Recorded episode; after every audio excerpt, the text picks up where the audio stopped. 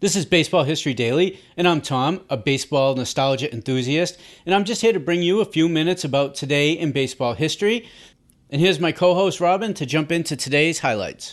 Let there be light. On August 8, 1988, lights are used for the first time in the history of Wrigley Field. The Chicago Cubs and Philadelphia Phillies played 3.5 before being rained out. In 1998, behind Rafael Palmeiro's 35th home run, the Orioles defeat the Twins 6-3 despite a 5-hit day by Minnesota designated hitter Paul Molitor. Molitor also swiped his 500th bag, becoming the 6th player with 500 steals and 3,000 hits. On August 8, 1997, Randy Johnson becomes the first pitcher to strike out 19 batters in a game twice in one season when he fans 19 Chicago White Sox in a 5-zip victory. 3 baseball oddities occur on August 8th. On August 8, 1976, the Chicago White Sox become the first team in Major League history to wear short pants in a game. The White Sox debut their Bermuda shorts, the brainchild of owner Bill Veeck, in the first game of a doubleheader against the Kansas City Royals. Mercifully, it would be the only regular season game in which the White Sox would ever wear shorts. On August 8, 1903, tragedy strikes the Baker Bowl in Philadelphia during a scheduled doubleheader when a walkway above the stands collapsed, killing 12 fans and injuring 282 others. The incident occurred when fans rushed to the walkway to witness a street brawl. The second game between the Phillies and the Boston Braves is canceled, and Philadelphia's remaining home games are played at the American League's Columbia Park.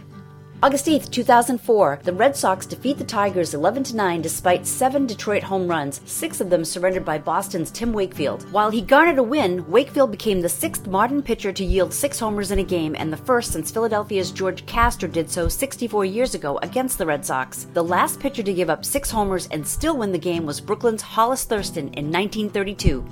Cecil Travis was born on this day in 1913. Travis's 4-year service in World War II, where he suffered frozen feet in the Battle of the Bulge, may have cost him a chance at the Hall of Fame. Despite that interruption, his career record still shines. Travis finished third to Joe DiMaggio and Williams in American League Most Valuable Player Award voting in 1941, batting .359 with 218 hits. His lifetime .314 average is one of the highest ever recorded by a shortstop. Cooperstown calls on August 8, 1977. Popular Chicago Cubs slugger Ernie Banks is inducted into the Hall of Fame, helping to draw a then-record 27 Hall of Famers to Cooperstown for the event. Martin Dihigo, Pop Lloyd, Al Lopez, Amos Rusie, and Joe Sewell were also inducted. That was August 8th, this day in baseball. Our extensive collection of radio broadcasts captures a game's most iconic moments. They are retold to you by those who lived it. These broadcasts narrate more than just a game. They paint a vivid picture of the era and the legends that shaped it. Have a quick listen. Brought to you direct from Comiskey Park. Speaking to you from Wrigley Field in Cincinnati.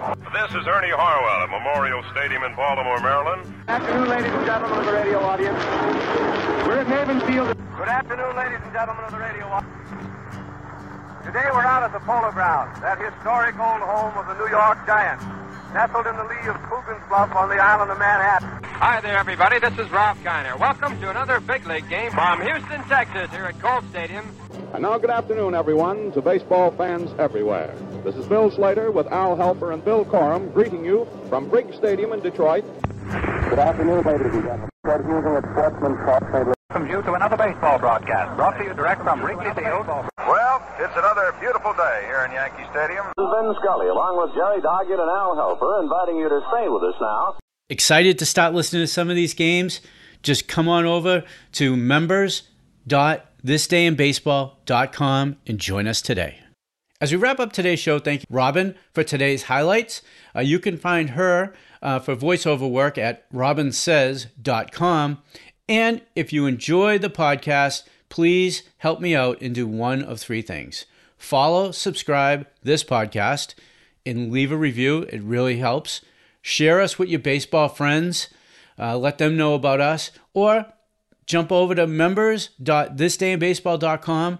Join our email list, community, and our family of baseball podcasts.